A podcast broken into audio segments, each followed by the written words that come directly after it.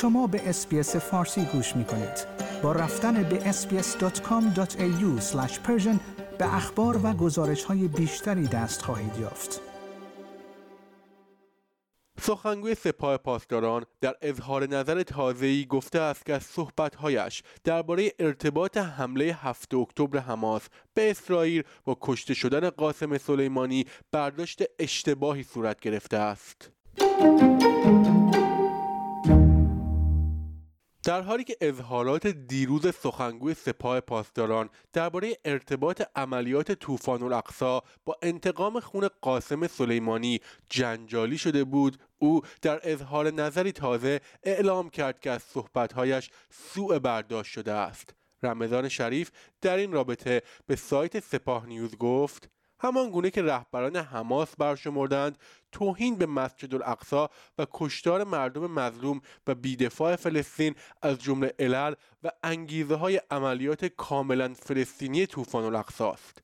رمضان شریف مدعی شد که نگفته است که انگیزه عملیات طوفان الاقصا انتقام از قاسم سلیمانی بوده بلکه او گفت که یکی از نتایج این عملیات انتقام این اتفاق بوده است.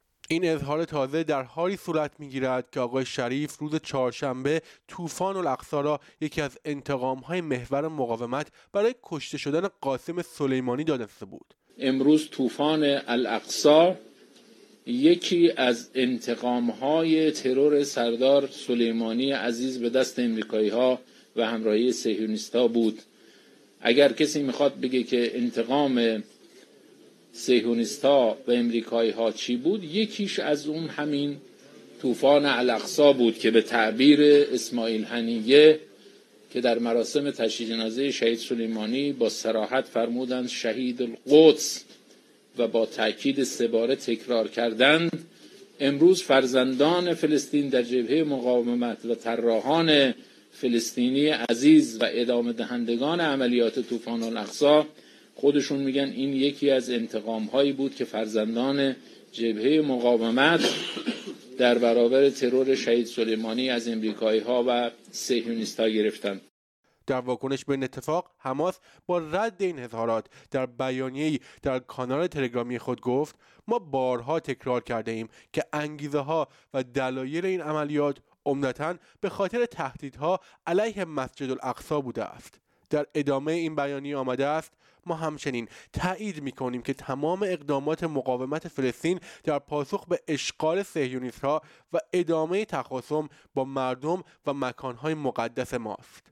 در عملیات 7 اکتبر حماس در اسرائیل که از آن به عنوان طوفان الاقصا نامیده می شود دست کم 1200 نفر کشته شدند و 240 نفر گروگان گرفته شدند. در واکنش به این اتفاق اسرائیل حملات گسترده ای را علیه حماس در نوار غزه شروع کرد که به گفته منابع فلسطینی منجر به کشته شدن حداقل 21 هزار نفر شده است شنوندگان گرامی این گزارش SBS فارسی بود که من نیو صدر تقدیم حضورتان کردم